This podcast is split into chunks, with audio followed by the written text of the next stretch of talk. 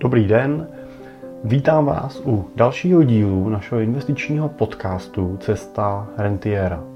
Tentokrát na téma investiční nemovitosti v portfoliu budoucích a současných rentierů. Moje jméno je Jiří Cimpel a jsem majitel a investiční poradce ve společnosti Cimpel a partneři, kde pomáháme lidem k tomu, aby se z nich eh, pomocí jejich majetku stávali rentiéři a svoji rentu si pak taky dokázali po celý zbytek života udržet. Investiční nemovitosti je něco, co do portfolia rentiera patří. Těch důvodů k tomu, proč by měly být investiční nemovitosti nebo nemovitosti obecně součástí portfolia rentierů, je několik.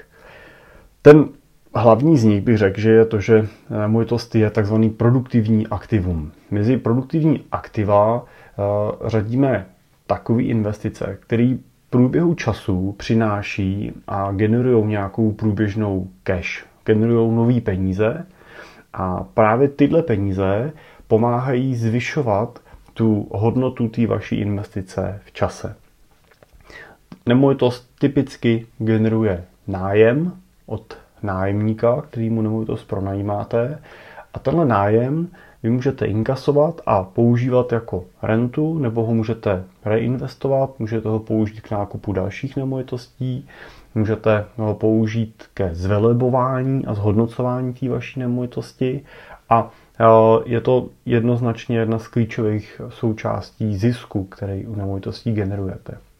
Podobným produktivním aktivem můžou být e, třeba akcie, kde ten zisk, který ty společnosti generují, nemusí vždycky nutně přicházet v podobě dividendy, ale může ho ta akciová společnost sama uvnitř reinvestovat a zvyšovat tím cenu té společnosti. Ale to, že generuje ta akcie nějaký dodatečný cash nebo nový cash a tím zvyšuje tu svoji cenu, je velmi důležitým prvkem při úvaze o dlouhodobé investici do takového aktiva.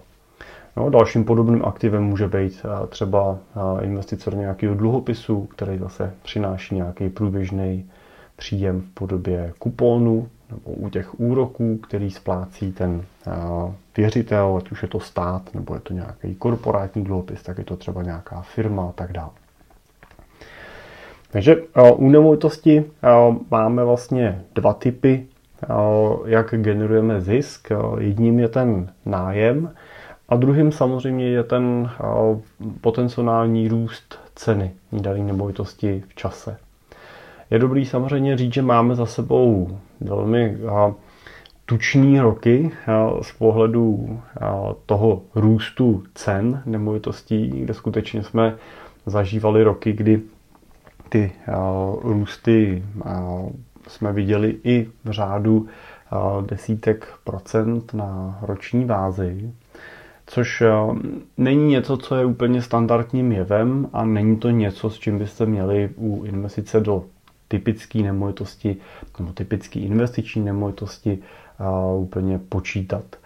Pokud to přijde, je to samozřejmě plus, ale taky samozřejmě můžou přijít roky, kdy k tomu růstu nedojde vůbec, anebo můžeme zažívat i roky, kdy místo růstu cen nemovitostí budeme zažívat třeba pokles té dané ceny, nebo můžeme vidět samozřejmě regionálně pokles na cenách a tak dále. Takže je dobrý samozřejmě se, tak jak se díváme i na ten příjem z nájmu, kdy samozřejmě hrozí rizika, že ten příjem nebude, protože prostě nebudete mít třeba nájemníka nebo nebude tak velký ten příjem, tak stejný riziko samozřejmě existuje i u růstu té ceny, kdy ten růst ceny prostě být skutečně nemusí a nemusí tomu být i třeba po relativně dlouhou dobu.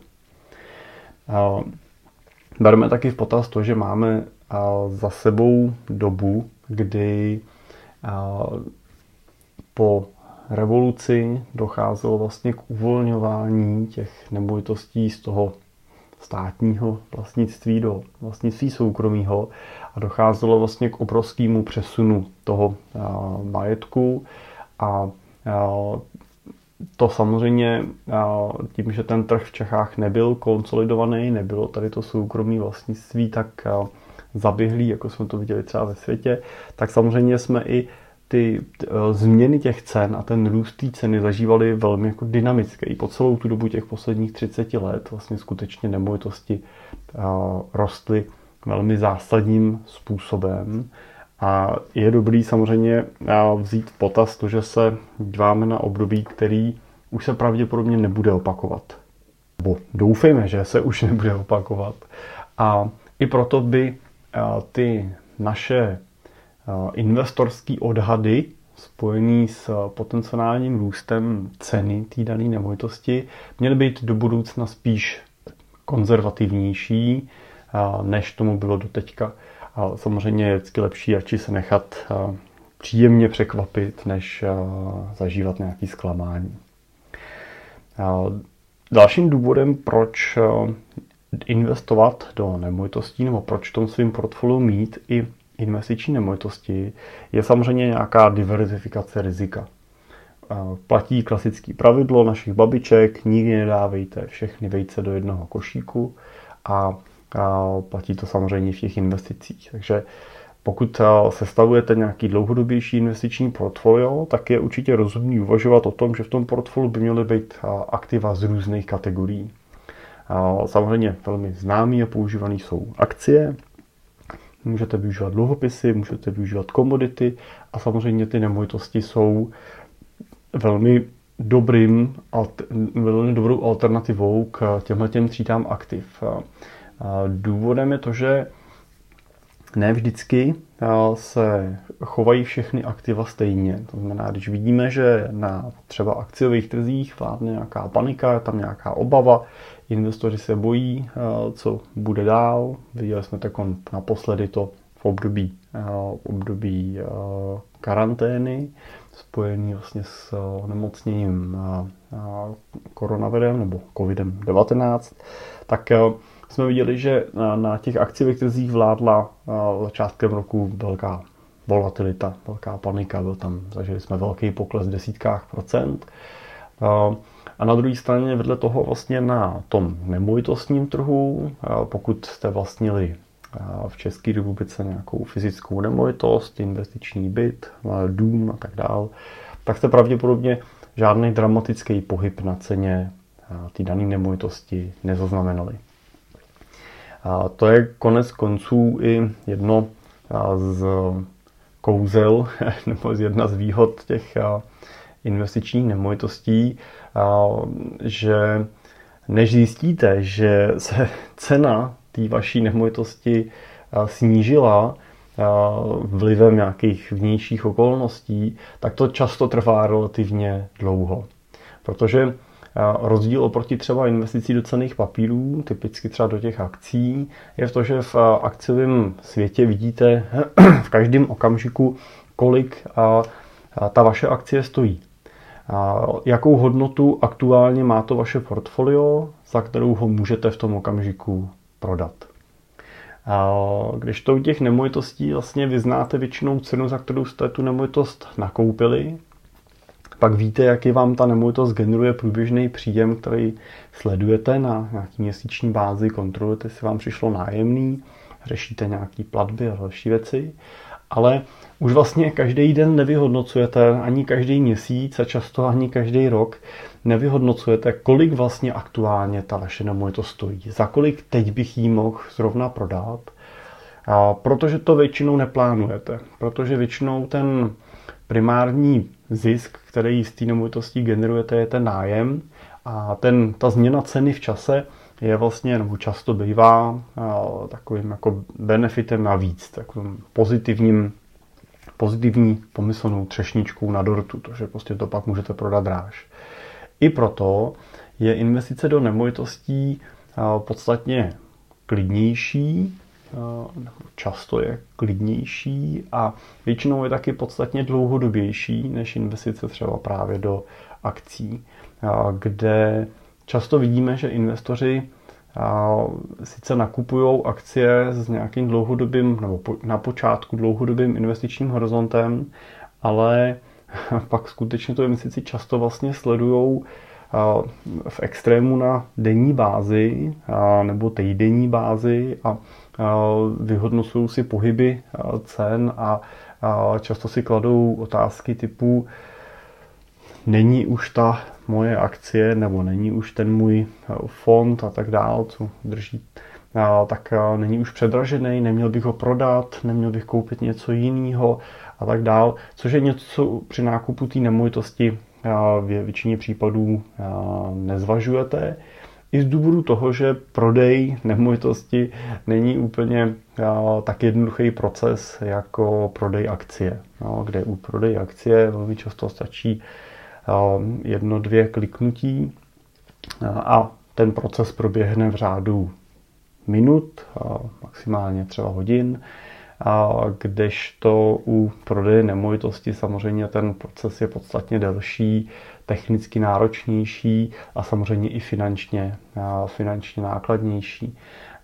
Takže než se k takovému kroku rozhodnete, tak to trvá podstatně delší dobu, což vám samozřejmě pomáhá vás chránit před těma před těma špatnýma emočníma rozhodnutíma. No, protože pokud prostě ten prodej trvá týdny a měsíce, tak máte dost času, aby ta vaše třeba počáteční nějaká panická emoce odezněla a vy jste si vlastně racionálně zdůvodnili a uvědomili si to skutečně je nebo není dobře a podle toho jste pak byli schopni postupovat.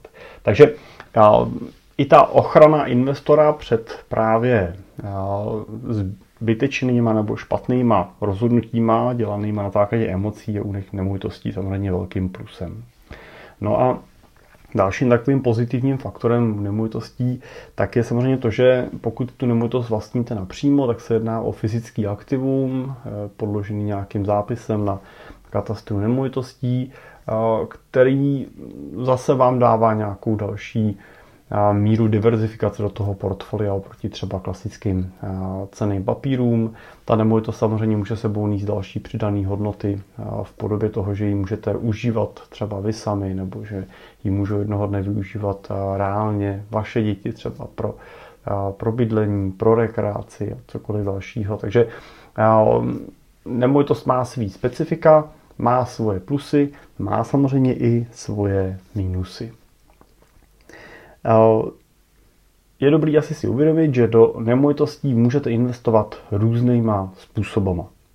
Takový ten nejčastější a nejznámější způsob je samozřejmě to, že si vyberete nějakou konkrétní nemovitost a tu nemovitost si fyzicky nakoupíte, a proběhne zápis té nemovitosti do katastru a jste reálně vlastníkem, jediným vlastníkem té nemovitosti a můžete s ní teda nakládat podle svého asi bych řekl, že nejčastějším takovým investičním nástrojem jsou nějaký byty, který potom pronajímáte dalším lidem, pronajímáte nějakým nájemníkům, oni vám platí nájem.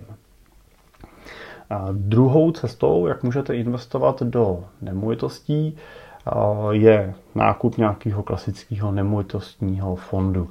Nemovitostních fondů máme v České republice velký výběr, jsou jich tady desítky, do kterých můžete investovat a můžete si vybrat, jestli ten nemovitostní fond bude nakupovat byty nebo bude investovat do obchodních center, kancelářských prostor, a nebo třeba to budou nějaký retailové parky, což jsou takový ty krabice kolem dálnic, které se pronajímají ať už pro výrobu nebo pro sklady. I investice do nemovitostního fondu sebou nese nějaký specifika, má svoje výhody a má i svoje nevýhody. Za chvíličku si rozebereme trošku hloubš. Třetím takovým způsobem, jak investovat do nemovitostí, je nekupovat klasický nemovitostní fond, ale koupit nějaký burzovně obchodovaný pasivní fond, častěji v podobě nějakého ETF. A tomto fondu pak držet ve většině případů nějaké nemovitostní společnosti nebo realitní trusty, který vlastní zase konkrétní nemovitosti, vlastní konkrétní kancelářský bytový prostory a tak dále, který pronajímají a vy participujete ve většině případů růstem ceny té dané akcie toho vašeho pasivního fondu na těle těch příjmech. Tak, takže to jsou takový tři nejčastější způsoby, jak do nemovitostí investovat. Za prvý fyzický koupit, za druhý koupit si nějaký nemovitostní fond a za třetí koupit si nějaký pasivní fond, který drží nějaký velmi široce diverzifikovaný nemovitostní portfolio složený z těch nemovitostních společností. Když si rozebereme ty jednotlivé možnosti trošku detailnějiš, tak co se týče toho bodu číslo jedna, to je fyzického vlastnictví nemovitosti, tak to sebou, to sebou nese řadu specifických situací, které musíte brát v potaz. Řekl bych, že takováhle investice už se... Není to už úplně klasická investice v tom pohledu řady investorů, taková ta pasivní investice, kdy nikam vložím peníze, nemusím nic řešit a, a ono mi přináší nějaký průběžný příjem. Často se o těch nemovitostích takhle mluví, ale je samozřejmě potřeba vzít to, že s tím vlastnictvím nemovitostí je spojená řada aktivit, které musíte dělat a možná bych takovou investici přirovnal spíš k takovému menšímu podnikání, než úplně k pasivnímu investování. Zkusme si přirovnat nákup nemovitosti k vlastnímu jako podnikání. Je tam spousta podobných situací. Ať už to, že na začátku musíte nemovitost koupit, když rozjíždíte firmu, musíte mít nějaký kapitál, který do ní vkládáte ta vaše nemovitost eh, se opotřebovává.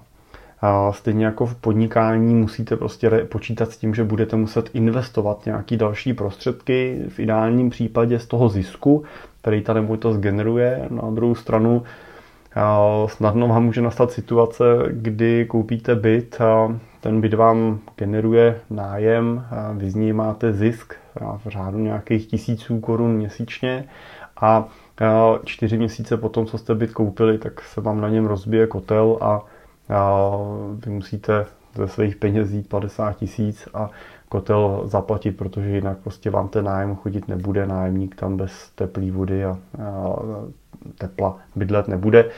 A, a ten byt ještě nemusel generovat tolik peněz na to, aby dokázal takovouhle investici znova zaplatit. Takže musíte mít nějaké rezervy a počítat s tím, že i v průběhu času nemůžete veškerý ten zisk v podobě nájmu, který vám ten byt generuje, utrácet. Musíte si nechat část toho nájmu na ty zpětné investice. Může se vám stát, že v nemovitosti nebudete mít nájemce. A vůbec práce s nájemníkem je, je práce s člověkem, je to zase velmi podobné, jako ve firmě máte třeba zaměstnance. Nájemník vám nemusí platit, může vám tu nemovitost poškodit, může vám pozdržovat platby, může mít nějaký problémy a tak dále. A to je prostě situace, se kterou musíte počítat. Čím díl tu nemovitost budete mít, nebo čím víc těch nemovitostí budete mít, tím ta pravděpodobnost, že nastanou nějaké situace, které budou přinesou problémy a potíže v této části právě toho vztahu nájemník a nájemce, tak se stává postupem času jistotou. Takže musíte prostě počítat s tím, že do toho, do té vaší investice vstupujete na ten lidský element, který sebou nese spoustu nečekaných událostí a situací. A musíte počítat s tím, že ta nemovitost bude vyžadovat nějaký váš čas strávený nad administrativou, budete muset komunikovat s společenstvím vlastníků, musíte připravovat nějaké podklady pro finanční úřady, pro účetního a tak dále budete muset řešit pravděpodobně nějaký vyučtování služeb, energií a tak dále vůči těm nájemníkům. Takže není, potře- není úplně reálný si říct, že to koupím a nebudu se tím muset ikon 20 let zabývat a pak z toho budu generovat nádherný zisk. Je prostě potřeba počítat, že to nějaký váš čas a vaši pozornost bude potřebovat. Daně, už jsem zmiňoval, takže eh, je potřeba počítat, že pokud máte nemovitosti, které pronajímáte, takže podáváte daňový přiznání. Eh, nemusíte samozřejmě být účetní, můžete si na to účetního najmout, ale minimálně musíte tomu účetnímu připravovat podklady, na základě kterých on vám potom to daňový přiznání zpracuje. Je dobrý samozřejmě nějakou základní orientaci v těch daních mít, tak abyste úplně nedělali jenom to, co vám někdo řekne, ale aby samozřejmě jste byli schopni trošku přemýšlet nad tím, jaký vaše další kroky budou mít dopady právě třeba do těch vašich daní. tak musíte řešit nějaké otázky právní, protože samozřejmě občas prostě potřebujete připravit nájemní smlouvy, musíte vypořádat kauce a tak dál. Takže i tu právní stránku, ať samozřejmě řadu věcí si můžete dneska v různých formulářích zdarma stáhnout z internetu, vyplnit a tak dál, tak si myslím, že pokud myslíte tu vaši investici vážně, tak nějaká spolupráce s nějakým odborníkem na právo, právníkem, který vám připraví, připraví smlouvy tak, aby odpovídaly přesně vašim parametrům, je dobrá investice. A samozřejmě je potřeba řešit i nějaký risk management, tak jako v tom podnikání, prostě nese ta zpráva týmovitosti nějaký rizika, měli byste mít nějaký pojištění, majetkový, odpovědnostní a tak dál. Takže pokud to myslíte s investicemi do nemovitostí vážně, tak skutečně se na, to, na ně dívejte víc než jako na pasivní investici, tak se na ně dívejte jako na vaše podnikání a zvažujte to ten nákup té nemovitosti nebo nemovitostí jako takovou vaši podnikatelskou aktivitu. Udělejte si nějaký základní plán, vyhodnoťte si nějaký rizika, které jsou s tím spojený, vytvořte si rezervy, najděte si lidi, kterými se můžete obklopit od realitních makléřů, kteří se vám budou hodit potom pro pronájmy, nákupy, prodeje, přes právě právníka, nějakého účetního, se kterým budete spolupracovat, někoho, kdo s váma bude řešit, řešit otázku toho pojištění těch nemovitostí vašich a tak dále. Takže vytvořte si nějaký kruh lidí, kteří vám s tím budou pomáhat, kteří se tam bude spolupracovat a pak si myslím, že může být ta investice efektivní, úspěšná na dlouhodobá a může vám přinášet nejenom zisk, ale i nějakou radost a potěšení. Viděl jsem spoustu situací, kdy investoři nakupovali nemovitosti právě s pohledem, že to bude pasivní investice a často po nějaký a představě, že to si nakoupí víc, skončili třeba u jednoho bytu s, s, s, s takovým jako vnitřním pocitem zahořkosti, že tohle prostě nemají zapotřebí a další už nenakoupili, což zase boří ten váš plán, který s tou danou investicí máte a pokud na tu investici se díváte víc jako na pasivní investici, nechcete se s tím zabývat víc do hloubky, tak pak samozřejmě vhodnější využít některou z těch alternativ, kterou jsem zmiňoval. A to je třeba ten bod 2, nakoupit tu nemovitost třeba prostřednictvím nějakého nemovitostního fondu.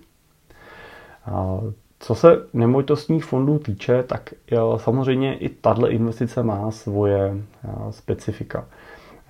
Nemůžete úplně počítat s tím, že ten výnos bude tak velký a tak atraktivní, jako když tu nemovitost nakoupíte sami napřímo. Už eh, z pohledu toho, že samozřejmě tam někdo, kdo se zabývá tou zprávou, nákupem a tak dál, eh, tak prostě to, ten výnos o kousek sníží a samozřejmě musíte brát potaz to, že i ten nemovitostní fond je trošku v jiné situaci, bude nakupovat trošku jiný typ nemovitostí, jiný velikosti, jiného objemu a tak dále. A na druhou stranu, skrz ten nemovitostní fond budete schopný vlastnit větší portfolio nemovitostí. Je to kolektivní investice, to znamená, ten nemovitostní fond funguje na principu, kdy on se sbírá prostředky od stovek nebo tisíců drobných nebo menších investorů a díky tomu, že dá dohromady větší balík peněz, tak prostě může kupovat investice ve větší, větším objemu a samozřejmě taky ve větším počtu. A může se obklopit pravděpodobně většíma odborníkama a většíma expertama právě na to nemovitostní tématiku, na právo, na daně a tak dál. Takže pravděpodobně ta zpráva v tom nemovitostním fondu bude podstatně na vyšší úrovni, než byste si ji byli schopni dělat vy sami. Budete mít nemovitosti pravděpodobně ve více lokalitách, ve větším počtu těch nemovitostí, takže z pohledu rizik tím nákupem nemovitostního fondu samozřejmě ty rizika snižujete, i když tím o něco snižujete i ten potenciální výnos nebo ty přidané hodnoty v podobě toho, že tu nemovitost byste mohli sami užívat a tak dál, ale je to za cenu prostě výrazně vyšší jednoduchosti. Pozor ale na to, že občas se setkávám s tím, že ta investice do nemovitostního fondu je prodávána jako jistá investice. Občas se setkávám s tím, že se lidi na takovou investici dívají jako na nějakou rezervu, jako na nějaký spořící účet, který nese větší výnos než v bance. To není pravda. Pořád si musíme uvědomit, že tím podkladovým aktivem toho nemovitostního fondu jsou nemovitosti a ty jsou v čase taky volatilní a, nesou sebou nějaký rizika. Pořád je to investice. Pokud byste nakupovali nemovitostní fond s očekáváním, že bude generovat 4% čistý výnos dlouhodobě a bez rizika, sadili jste na to svoje úspory, tak e, věřte, že se vám může stát to, co se stalo třeba investorům v roce 2008, kdy tehdy jeden z, a do dneška teda jeden z největších nemovitostních fondů v České republice zažil skokově pokles o řádově necelých 20% a tenhle pokles vlastně potom vyrovnával mnoho dalších let. Ten návrat skutečně trval víc než 6 nebo 7 let a pokud byste do toho fondu vložili svoji rezervu očekávání místního výnosu, tak byste byli samozřejmě velmi nepříjemně překvapení a je otázka, jestli byste byli ochotní čekat takhle dlouhou dobu na to, než se ty prostředky vrátí zpátky na svý a je tam velká šance, a tam to stávalo, že investoři odcházeli, realizovali tu ztrátu a reálně přišli o ty peníze. Takže i u těch nemovitostních fondů počítejte s tím, že taková situace prostě může nastat. Specificky ještě u toho nemovitostního fondu já osobně vnímám trošku problém v tom, že to ocenění té nemovitosti a ocenění té dané podílové jednotky toho fondu probíhá ne úplně tržně, ale probíhá na základě nějakého znaleckého posudku, který odhaduje cenu té nemovitosti. Těch způsobů, jak e, se k tomu dochází, je celá řada. Některý jsou objektivnější, některý jsou méně objektivní. Tak znamená, pokud se oceňuje ta nemovitost jenom nějakým odhadem na základě ceny, tam jsem trošku skeptický, že samozřejmě ten odhad si objednává ten portfolio manažer toho fondu, je samozřejmě nějakým jsem auditovaný, ale pořád platí to pravidlo, koho chleba jíš, toho píceň zpívej, takže i ten odhad se, se snaží, aby, a, aby ten odhad prostě vyšel nějak dobře. A další modely jsou modely, které jsou dělané na cash flow, to znamená, že se oceňuje hodnota těch nemovitostí podle toho, jaký generují příjem. Tenhle odhad už se mi zdá trošku objektivnější. Na druhou stranu pořád berte v potaz to, že změna té ceny může proběhnout velmi rychle, jenom tím, že prostě přijde nějaká, nějaká situace podobná covidu a skutečně začnou ty třeba obchodní centra, firmy a tak dál v nějaký větší míře mít platební problémy a prostě nebudou ty nájmy schopní platit nebo budou vyjednávat snížení cen a tak dál. A to skokově tu cenu toho fondu velmi rychle ovlivní. Takže to je další věc, která je určitým negativem, právě to neúplně objektivní ocenění té podílové jednotky a pak skutečně vidíte to, že ten skok té ceny proběhne z měsíce na měsíc nebo z toho jednoho oceňovacího dne do druhého oceňovacího dne. To je ten fond se většinou neocenuje na denní bázi, ale třeba na měsíční bázi. A pak je tam ještě jeden faktor a to je to, že samozřejmě je to otevřený podílový fond a v případě, že by nastala nějaká panika na nemovitostním trhu, začaly se začali investoři rychle vybírat peníze z toho fondu, tak musíme si vzít potaz to, že ten fond má peníze v těch nemovitostech. On samozřejmě drží nějaký jednotky procent toho objemu toho majetku na hotovosti, kterou používá na to, aby vyplatil investory, kteří chtějí vybrat prostředky. No ale pokud prostě místo 5%, který chtějí vybrat peníze, se ozve 20 procent investorů, nebo budou chtít vybrat 20% objemu, nebo 30 nebo 40%, tak se ten portfolio manažer dostává do situace, kdy musí začít prodávat ty nemovitosti, což v tom okamžiku nemusí být eh, vhodný, protože ten trh může být skutečně nějaký panice a prodával by hodně pod cenou. Takže pak může dojít tomu, že ten fond zastaví možnost odkupů a pozor, některé fondy mají možnost eh, ve statutech eh, tuhle, ty, ty odkupy pozastavit až na řadu let. Takže reálně pak v případě nějaký paniky na trhu může nastat situace, kdy se k těm penězům prostě nedokážete dostat. A to nemusí být nutně tragédie, pokud to s tím počítáte, pokud se s tím do té investice jde. Ale může to být tragédie v případě, kdy máte pocit, že to je vaše hotovostní rezerva a že jsou to prostředky, které máte kdykoliv k dispozici v horizontu jednoho měsíce a pak prostě třeba nemusíte rok, dva se k ním dostat. Je to extrémní případ, ten fond, když tohle udělá, tak si hodně podřeže větev a pravděpodobně skončí, protože ztratí důvěru investorů, takže oni samozřejmě tohle budou dělat až v tom nejkrajnějším případě, ale je samozřejmě potřeba brát, že je to jedno z možných rizik, který u takové investice může nastat. Tak a tím, tou třetí možností, kterou jsem zmiňoval, byl vlastně nákup pasivního fondu, nákup toho tzv. ETF fondu, který je burzovně obchodovaný a nakupuje vlastně ty nemovitosti napříč ve většině případů třeba celým světem nebo celým nějakým regionem. Tam ten pasivní fond nekupuje konkrétní baráky, ale kupuje až zase ty nemovitostní společnosti, který vlastní ty nemovitosti, baráky a tak dále. Takže zase výhoda oproti tomu klasickému nemovitostnímu fondu, toho pasivního fondu, bude ještě větší diverzifikace, v těch nemovitostních fondech, typicky českých, většinou kupujete český region nebo nějaký region střední Evropy. V těch ETF fondech můžete opravdu potom si ten region vybrat tak, jak potřebujete, od Evropy přes Ameriku, přes globální nemovitosti. Takže skutečně ta diversifikace může být podstatně větší. A Jedna teda z těch výhod toho pasivního fondu ETF-kového, burzovně obchodovaného, je to, že ta cena té akcie, cena toho vašeho fondu nemovitostního je vlastně oceňovaná okamžitě trhem. To znamená, vy můžete tu, ten, tu svoji akci, můžete ten svůj fond prodat víceméně okamžitě na klasicky na tom burzovním trhu. Nemusíte čekat na to, než vám někdo vypořádá podílové jednotky ne, nemusíte řešit riziko toho, že budou chtít investoři hromadně vybírat a vy se k těm penězům nedostanete, protože ten fond zastaví možnost odkupů, no, tím, že ten fond obchodovaný burzovně, tak ho prodáváte jiným investorům. Samozřejmě může nastat riziko, že ta likvidita bude omezená tím, že třeba nebude protistrana, když bude nějaká panika a budou zásadní výprodeje.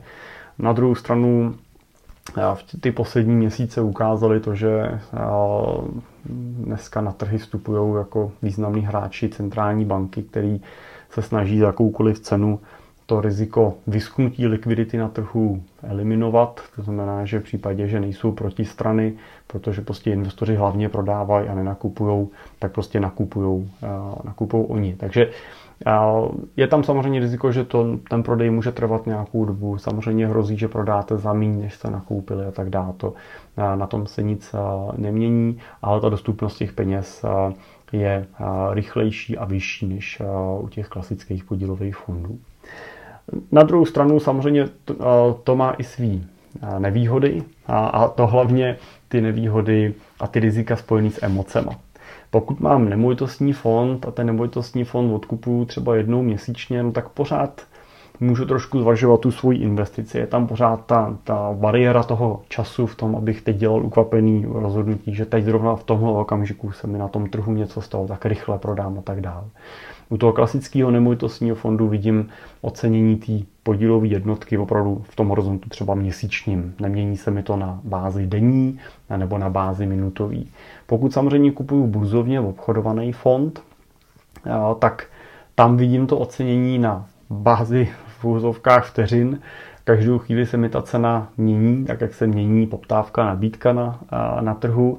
No a samozřejmě pro neúplně zkušeného investora to může být relativně stresující záležitost, pokud bude takovouhle investici sledovat. Jo, pokud budete mít puštění někde na mobilní aplikaci, budete každou chvíli sledovat, jak se vám ta cena mění. Takže je tady potřeba brát zase v potaz to, že je potřeba vidět, co kupuju a proč to nakupuju a jak s tím v tom portfoliu vlastně budu potom pracovat.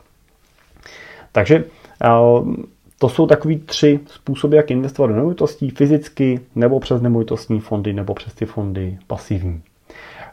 Já bych řekl, že většina investorů má takový jako životní cyklus, jak k tomu majetku přichází a jaký, jakým způsobem nemovitosti nakupuje. Ve většině případů vidím to, že mladší investoři se snaží do těch nemovitostí jít radši tím fyzickým způsobem, tím fyzickým vlastnictvím. Je to daný samozřejmě i tím, že mají ještě pořád spoustu jako energie, elánu i vlastně třeba do nějakého vlastního podnikání, mají chuť ten čas do toho vkládat a tak dále.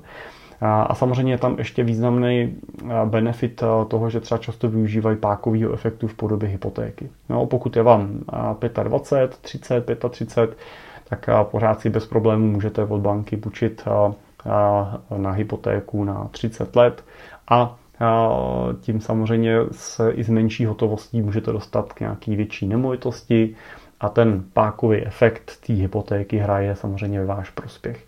Je to zase nějaký riziko, je s tím spojená nějaká práce, ale velmi často prostě, když je vám 30, tak ty rizika a hledisko nějakého zadlužení a tak dál akceptujete podstatě, podstatně lehčeji, než když je vám potom třeba už 45, 50, 55 a máte trošku jiný, jiný priority. Takže u mladších klientů vnímám tu motivaci k tomu vlastnictví fyzických nemovitostí jak, a vnímám to jako celkem přirozenou, přirozenou touhu tu nemovitost přímo vlastnit a i se tím samozřejmě něco naučit a tak dále. Pak postupem času, postupem let a zvyšujícím se věkem investorů, tak vnímám samozřejmě to, že přichází jiný priority a jiný parametry vlastně, než jenom ten výnos. A najednou vlastně se stává i důležitým faktorem a čím dál důležitějším faktorem pro toho investora čas a energie, kterou vlastně on chce zaměřovat nějakým směrem. Už nechce většinou tříštit pozornost na práci, rodinu, podnikání, nemovitosti a tak dál. A pokud těch aktivit má víc, tak se většinou snaží je trošičku konsolidovat a, a, a ten čas vlastně si ušetřit. To znamená, a to, co většinou vidím, tak je pak snaha to fyzický nemovitostní portfolio trošku skonsolidovat a zeštíhlet, nechat si v něm třeba opravdu jenom takový ty nejlepší nemovitosti, a, ty trumfy, které se vám opravdu povedly a, a nesou bez nějakých většího úsilí ten, a, ten a, příjem tak, jak si představujete. A postupně vlastně odprodávat ty věci, které mě spíš třeba zatěžují, nebo už se dosáhlo nějakého zisku, nebo ta nemovitost se blíží k nějakému zenitu, kdy by vyžadovala nějaké další investice a tak dál. A většinou právě vidím teda potom to, že se ty investoři snaží postupně těch fyzických nemovitostí a té pracnosti s nima spojenýma zbavovat a využívají radši tu nemovitostní investici prostřednictvím třeba těch nemovitostních fondů nebo těch ETF fondů, kde to může být pro ně opravdu pasivní investice bez nějaký další, další práce. I my v našich portfoliích u klientů využíváme ty nemovitosti, my teda využíváme ten, na tu kategorii 1 a 3. To znamená, využíváme ty fyzické nemovitosti, většinou u těch klientů mladších, nebo i u klientů starších, ale v našem případě se pak jedná opravdu pasivní investici tím, že ten investor tu nemovitost nakoupí vlastní, ale vlastně se o ní fyzicky nestará. My přebereme celou tu agendu od toho výběru nákupu, zprávy výběru nájemníka, vyučtování záloh, kontrolu nájemního a tak dále. že jediný, co ten investor pak teda zažívá, je to, že mu přichází na účet ty výnosy z toho nájemního a samozřejmě participuje na, růstu ceny té nemovitosti.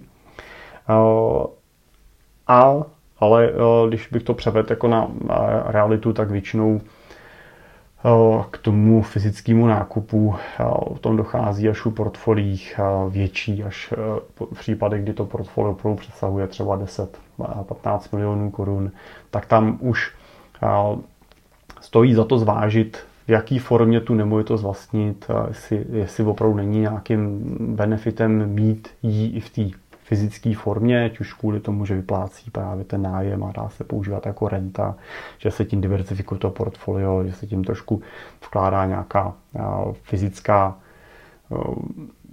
nějaká jako reálná hodnota fyzické vlastnictví něčeho konkrétního vlastně, nejenom třeba cených papírů. Ale kdybych to převedl na procenta, tak drtivou většinu těch našich portfolií vlastně stavíme a využíváme v té kategorii třetí, to znamená v kategorii ETF fondů, kde se snažíme držet v těch portfoliích řádově 20-30% v těch nemovitostních aktivech, většinou právě v podobě těch ETF investujících do nemovitostních společností na globálním trhu, který nám pomáhají to portfolio diverzifikovat, nejenom do akcí, dluhopisů, ale i do nemovitostí.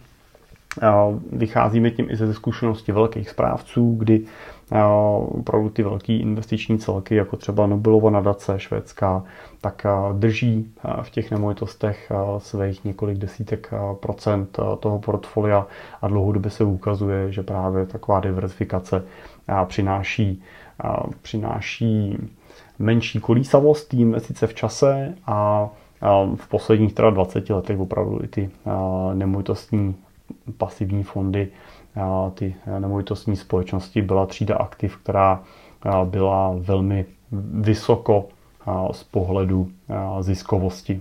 Byly velmi blízko, blízko klasickým akcím z pohledu výnosu, takže to bylo aktivum, který opravdu dlouhodobě dobře, dobře performovalo, přinášelo zajímavý, zajímavý výnos. Takže kdybych to shrnul, tak investiční nemovitosti podle mého názoru a mýho teda pozorování u našich klientů, investorů, tak by by měly být součástí portfolia budoucích nebo i samozřejmě současných rentierů. Je dobrý samozřejmě uvažovat nad tím, když už je chci vlastnit, tak jak je chci vlastnit. Fyzicky, nefyzicky, skrz fondy, skrz ty pasivní fondy.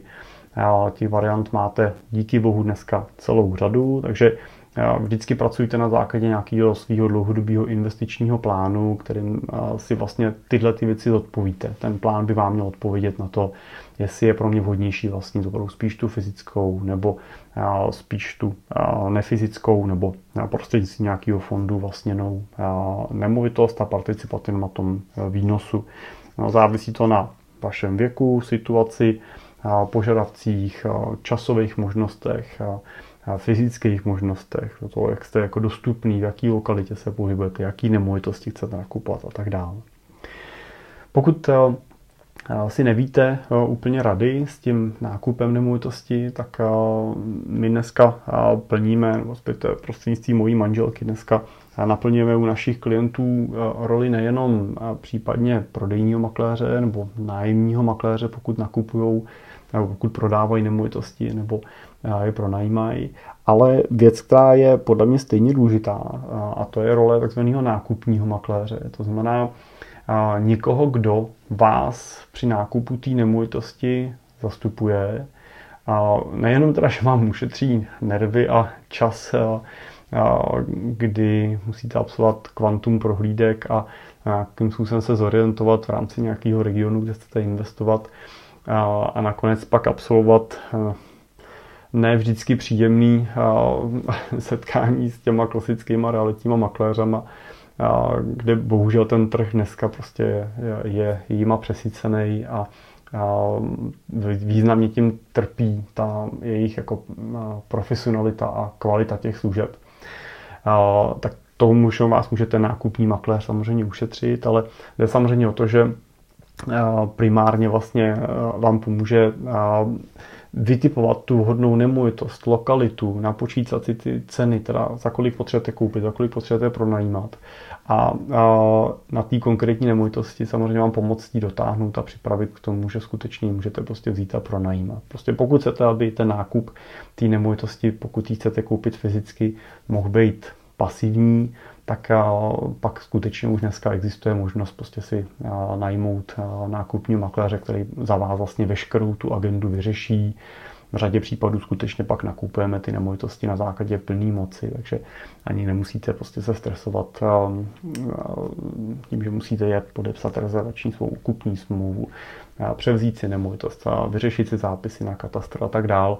To všechno vlastně už je dneska schopná manželka moje, která tu roli toho nákupního makléře zastává velmi často, tak je schopná vlastně vyřešit za vás, takže pak můžete opravdu kupovat ty nemovitosti úplně z jiného regionu, než se nacházíte a, a udělat to pro vás velmi komfortně. Takže i taková možnost dneska existuje, pokud je to téma, který je pro vás zajímavý, tak jsme schopni tuto službu v regionu těch západních a středních Čech řešit a zastoupit.